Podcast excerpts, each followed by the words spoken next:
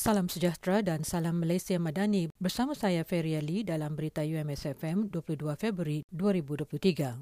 Disampaikan tajuk-tajuk utama berita hari ini. MySTEM Ambassador UMS dan UPM anjur program jejak STEM di bawah Bayu. UMS dan IFEA jalin kerjasama laksana program latihan industri makanan. Kes denggi meningkat. Liputan 4G di kawasan berpenduduk di Sabah capai 88%. Berita sepenuhnya, MySTEM Ambassador Pendidikan Awal Kanak-Kanak Universiti Malaysia Sabah UMS dengan kerjasama Kelab MySTEM Ambassador Universiti Putra Malaysia UPM menganjurkan program jejak STEM di bawah Bayu selama 10 hari di pelbagai daerah di wilayah Sabah. Dekan Fakulti Psikologi dan Pendidikan FPP UMS Profesor Dr. Nurnizam Haji Halik berkata, program tersebut diadakan bertujuan memupuk minat kanak-kanak prasekolah, pelajar sekolah rendah dan sekolah menengah terhadap ilmu pengetahuan dalam bidang sains, teknologi, kejuruteraan dan matematik STEM.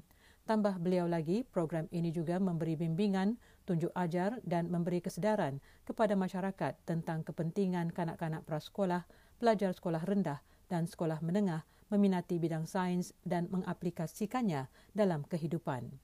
Program tersebut bermula sejak 13 Februari lalu melibatkan Sekolah Menengah Kebangsaan SMK Bandaraya Kota Kinabalu, SMK Bundu Tuhan Ranau, Sekolah Kebangsaan Pekan Ranau, Kampung Rapak Ranau, Poring Ranau, Desa Cattle Dairy Farm Kundasang, Taman Negara Kinabalu, Museum Sabah, Pulau Manukan, Mari-Mari Cultural Village Inanam dan di kampus induk UMS. Universiti Malaysia Sabah UMS dan International Future of Education Association IFEA menjalin kerjasama dua hala bagi pelaksanaan beberapa program latihan industri makanan di dalam dan luar negara. Kerjasama itu meliputi program sijil auditor halal antarabangsa, program kesedaran industri halal, amalan penghilangan baik GMP dan analisis bahaya dan titik kawalan kritikal HACCP.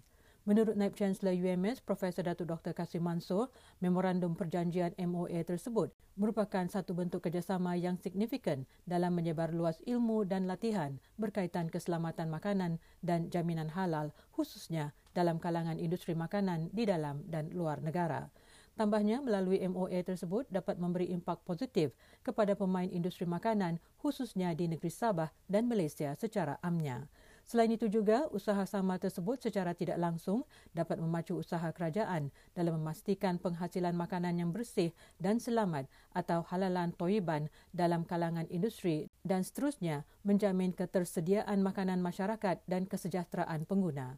Untuk rekod, IFEA merupakan sebuah organisasi yang tidak berasaskan keuntungan non-profit organisation yang dibentuk oleh individu, syarikat dan institusi pendidikan dan lain-lain yang berkaitan untuk mempromosikan pendidikan dan kerjasama antarabangsa dengan menggalakkan hubungan budaya, akademik pendidikan, latihan dan kesukanan termasuklah universiti-universiti di Malaysia, China, Taiwan, Jepun dan Korea.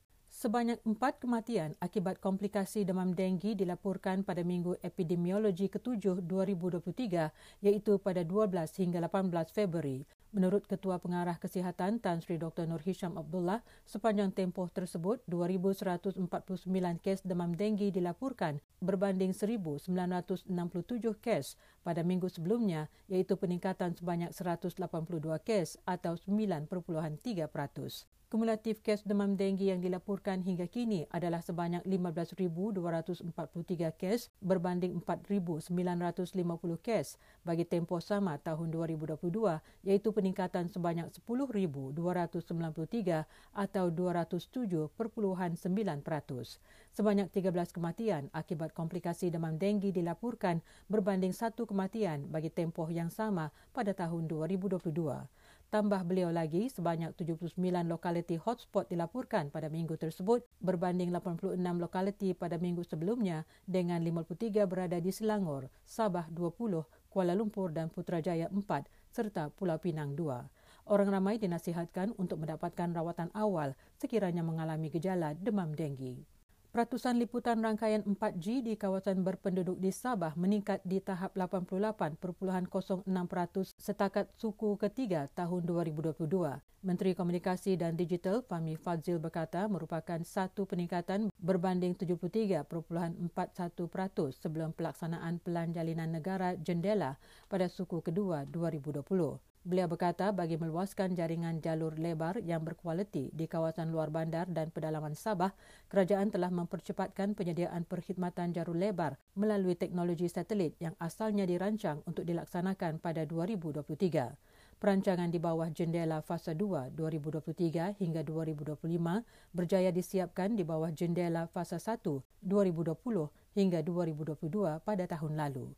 Keseluruhan 138 lokaliti di Sabah telah siap dilaksanakan. Disampaikan semula tajuk-tajuk utama berita UMSFM hari ini, MySTEM Ambassador UMS dan UPM anjur program jejak STEM di bawah Bayu. UMS dan IFEA jalin kerjasama laksana program latihan industri makanan. Kes denggi meningkat. Liputan 4G di kawasan berpenduduk di Sabah capai 88%. Sekian berita UMS FM pada hari ini 22 Februari 2023, sumber berita dari Bernama dan UMS.